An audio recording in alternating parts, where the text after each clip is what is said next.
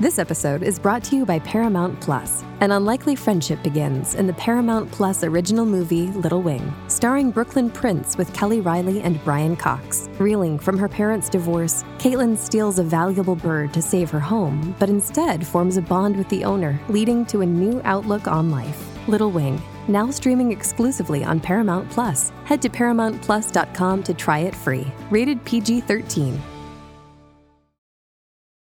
This episode is brought to you by Paramount Plus. Get in, loser! Mean Girls is now streaming on Paramount Plus. Join Cady Heron as she meets the plastics in Tina Fey's new twist on the modern classic. Get ready for more of the rumors, backstabbing, and jokes you loved from the original movie with some fetch surprises. Rated PG 13. Wear pink and head to ParamountPlus.com to try it free.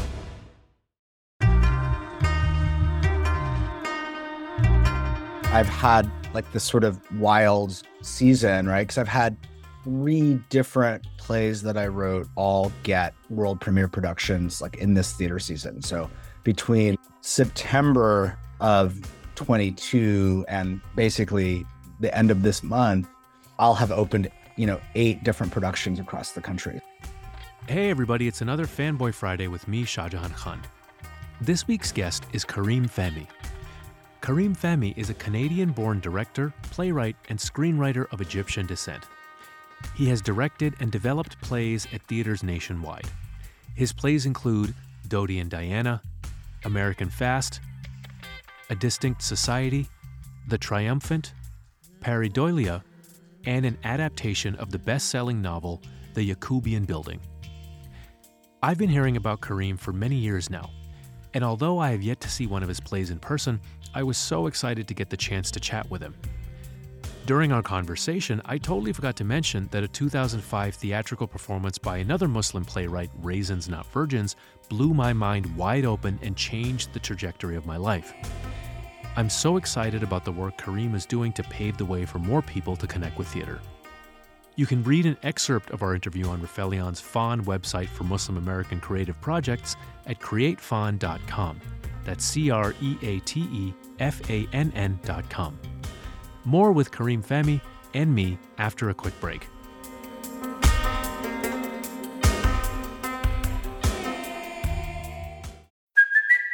It's Kaley Cuoco for Priceline. Ready to go to your happy place for a happy price? Well, why didn't you say so? Just download the Priceline app right now and save up to 60% on hotels. So, whether it's Cousin Kevin's Kazoo concert in Kansas City, go Kevin, or Becky's Bachelorette Bash in Bermuda, you never have to miss a trip ever again. So, download the Priceline app today. Your savings are waiting. Go to your happy place for a happy price. Go to your happy price, Priceline. Dreaming of a better sleep? Tossing and turning is not your destiny. And Olly is here to help. Olly invites you to sink into sweet, sweet slumber to improve your mental and physical health and overall wellness. More than just melatonin, Olly's ingredients help you unwind your mind for a delightfully dreamy drift off. Sleep is on the way at Olly.com. That's O L L Y.com. This episode is brought to you by Visit Williamsburg. In Williamsburg, Virginia, there's never too much of a good thing. Whether you're a foodie, a golfer, a history buff, a shopaholic, an outdoor enthusiast, or a thrill seeker, you'll find what you came for here and more. So ask yourself, what is it you want? Discover Williamsburg and plan your trip at visitwilliamsburg.com.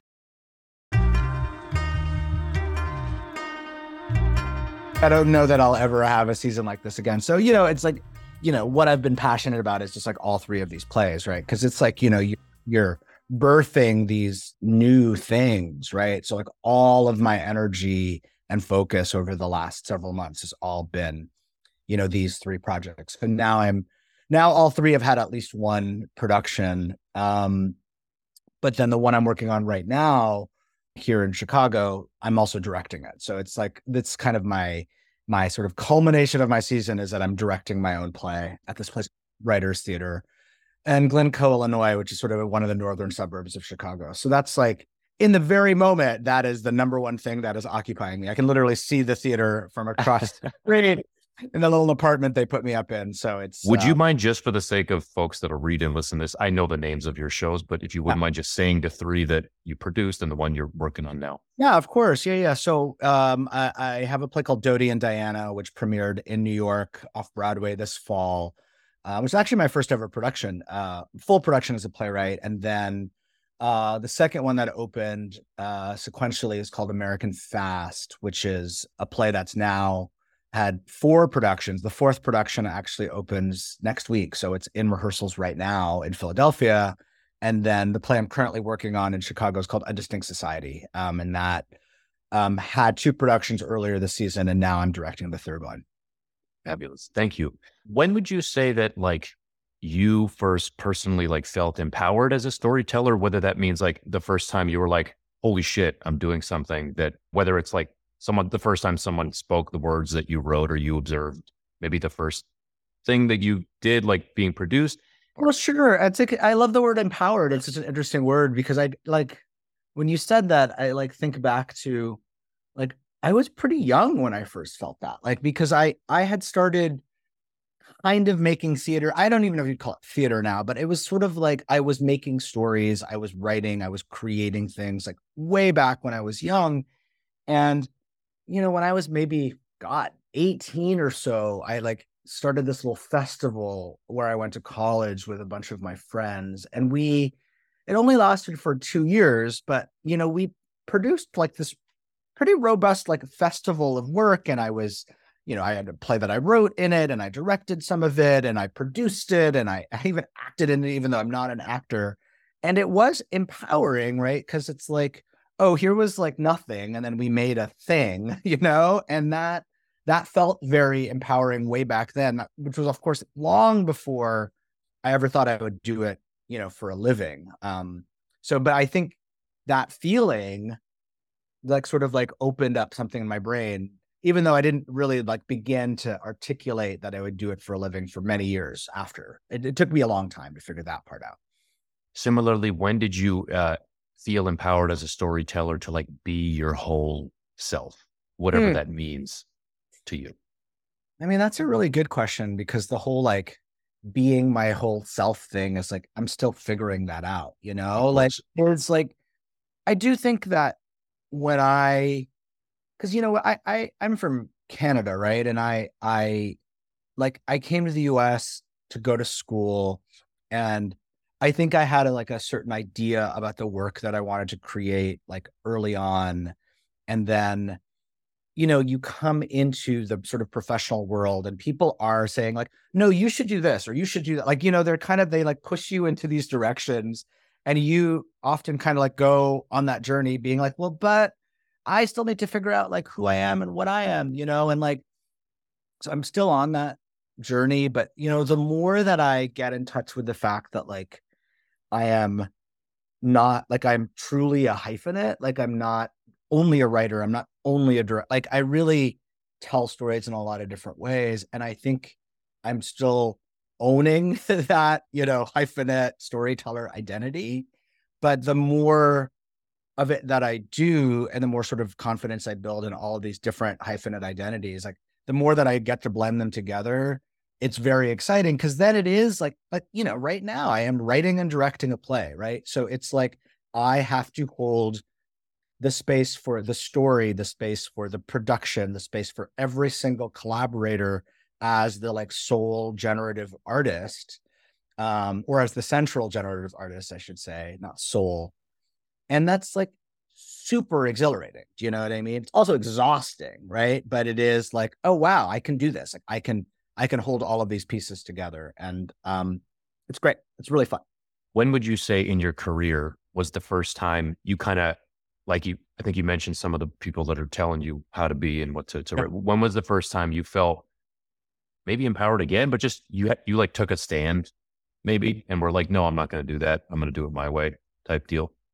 oh my god i do that all the time right it's like you well i think it's like i think it's the the Maybe even a recent time, or you know, well it's the you specific don't have to get into oh, specifics, but Sure. I mean, to me, it's like about the fact that, like, look, you know, I am often, not always, right? But I'm often walking into professional situations, either as a writer or director, as like the first or like one of the first Middle Eastern Muslim people, you know, that they're that they're encountering. Like, you know, so I've had these eight productions this season and I and I looked into the history of all of the various theaters that are producing my work. And I believe this is true that like six of the eight theaters that are producing my plays this season, I'm the first ever writer of Middle Eastern descent that these theaters have ever programmed. And these are some of these theaters have been programming plays for 50 years, you know. So we're talking about hundreds of writers. So I was like, wow, like, wow, that is both wonderful, but also kind of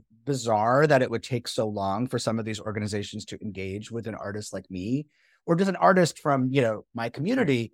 So I'm constantly, you know, gently taking stands because I do believe that like when you are the first, you have sort of like a sense of response. I feel a sense of responsibility of kind of laying a really good foundation for, you know, the second, the third, and the fourth, right? Because, you know, when an organization that's, you know, producing a play is like, oh, we've never engaged with that community. Sometimes, and it's not even necessarily their fault, but like they kind of make mistakes or they don't know or they they're lacking a certain knowledge of like how to take care of a culturally specific piece, right? So like I do have to kind of take stands and be like, no, you know, oh, this role is written for an Arab actor. We're gonna cast an Arab actor and not a South Asian actor, or you know, or hey, this is an Egyptian character, and so you know, it actually the cultural specificity of Egypt is like this as opposed to like this, and so those are all like little mini stands, but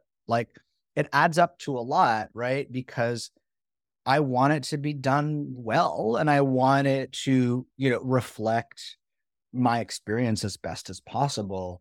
And I just want to set a really high bar for other people that come after me. Be like, oh, Kareem got that. Like, okay, well, then I should get that, you know, at least that, if not more. So, yeah. Yeah. Um, in, in, in the realm of like, I'm trying to think how to ask this question, the whole like representation conversation or whatever, like, and like in theater versus film i know you've written a couple of uh, screenplays as well um i'm wondering like where you see us uh, now we're we're in the next five to ten years like to me you're somebody and the reason i want to talk to is like you're someone who's like is holding that power and maybe it's the first you know or whatever like a lot right. of us are like have, are doing this being the first thing and yeah. you very eloquently stated how like what that means and, and the responsibility and stuff that we hold but like i don't know like do you see a different challenge in the theater world versus the film world do you think we're in like a different place there yeah it's actually a really interesting question right because like I mean, as a consumer, right? Like, you know, the thing is, is like theater ultimately doesn't have to reach a very wide audience. Do you see what I'm saying? Like the yes. the work that you're making you know, like when I'm right, I, I've only written a couple of TV pilots, but you know, I've like had lots of meetings about different things. And, you know, it's ultimately, I mean, not to say that theater isn't a business, right? Because theater is certainly a business, right? It's part of show business, it's arts and entertainment, right? But, you know, film and television, podcast, these other mediums, they're, they're off squarely for profit model. Do you know what I'm saying? So they're not like, they're not getting the like representation gold star. Like nobody's to be like, oh, you know, what it at the end of the day, it's like, is the show successful? Is the movie successful? Is it making money? Is it reaching audiences? Do you know what I mean? And I actually find that sort of like beautifully freeing in a way because then it really is. Are you telling a really great story? you know, are you telling a story that a lot of people want to consume? And while it could feature, you know, uh, and all of the work that I've created outside of theater does, at least as, as of now, feature, you know, Middle Eastern or Muslim characters. That's really important to me, right? But ultimately, like if something were to actually get made, I'd still want it to be successful and reach a wide audience. Whereas theater, I think by nature of what it is, can be sort of niche. Do you know what I mean? Like it yeah. can be, oh, you know, a few thousand people are going to see the show. And, you know, most of these theaters are not for profit, you know, so like they're probably going to take a loss on my show, but they do get a little bit of a gold star of like, well, look, you featured an underrepresented story and and so you know there's less of a sense of i need to make the thing palatable to a wide audience. Mm. However my underlying motivations as a storyteller, I think have always been, and it's funny because I think I knew this even when I was really young before I ever thought I would actually have a career in it, is like, I think a really good story should resonate across a really, really wide audience. For me, do you know what I mean? Like, Yeah. I think Yeah. I've met artists who would be like, I'm creating this type of work for a very small subset of people, and that's all I care about. And I think that's kind of amazing. I've just never been that guy. I've always been like, Yeah. want the things that I create to feel like they can be anywhere and be consumed by anyone, even when they're really like super specific about things that, you know, maybe even only Arabs and Muslims would would know inherently, right? I still want to Sure. be able to like translate that, not translate, but like make it feel entertaining to anyone, you mm-hmm. know? But I, you know, that's less vital in theater only because, you know, you don't have to I don't know, whatever, like, you know, have a big opening weekend at the box office or, you know, come out of the gate with a, a pilot that everybody is talking about, you know? So Yeah. it's um it's a different there really are they are different worlds, though I would argue that the intended effect is the same. Is like you want to create a story that people are gonna get excited about, you know? Yeah. Last question. Who are other North American Muslim creatives that inspire you right now? It's a really that's a really cool question because I think most of my career I've been like I, I haven't had those models. Do you know what I mean? Yeah, Like yeah, yeah. so few. So I often feel like I've been like forging, you know, my own path. I mean, I I feel quite fortunate that over the course of my career as a director, Muslim writers have been the ones who have sometimes reached out to me and said, like, it is important for me that like the person who's interpreting my work is, you know, is Muslim. So like, you know, a few years ago, I worked a lot with a playwright named Daima Mubashir, who is, you know, a black Muslim, like Nation of Islam Muslim. And I, that was like a world I, I was not familiar with at all. But she, she like, you know, she's like, you're one of the only Muslim directors, you know, in the country Yeah. with theater. Like, I want to work with you. So that was like really inspiring to me because it's like her approach and her point of view on Islam was very different than mine. But we could, we found this amazing, you know, shared understanding. And similarly, you know, I've worked a lot with actually a, a- an artist based here in Chicago named Rohina Malik, who is a Pakistani Muslim woman uh, who is like very devout. You know, she's a hijabi woman. She practices, you know, I, I, I can't call myself a practicing Muslim. I very much identify as a cultural Muslim baked into every sort of aspect of my life and my identity, but I don't really practice the religion anymore for all sorts of personal reasons, right? Whereas, you know, Rohina is like this practicing Muslim who pray, you know, prays five times a day and has done the pilgrimage several times and like lives a very different experience. And her plays are full of these like extremely faithful Muslim characters, whereas the Muslim characters in my play uh, are my plays sometimes are, are different than that.